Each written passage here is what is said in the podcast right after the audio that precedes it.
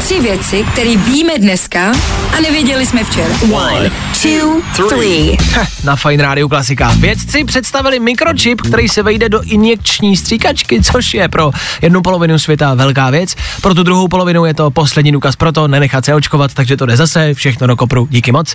A já to asi půjdu napsat na Facebooku, kde o mě naštěstí nikdo nic neví.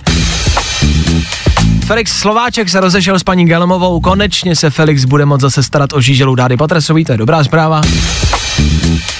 A otevření zahrádek bylo velkolepý a slavnostní, mohlo být taky za větší účasti, včera celý odpoledne poprchávalo, ale to lecko ho neodradilo, je hnusně, je zima, prší, ale lidi si prostě řekli, ne, já na zahrádku půjdu za každou cenu, i kdyby mě párem volů tahali pryč. No, za jídlem a za pivem, kdybyste s touhle náladou radši jezdili do práce, co? Tři věci, které víme dneska a nevěděli jsme včera.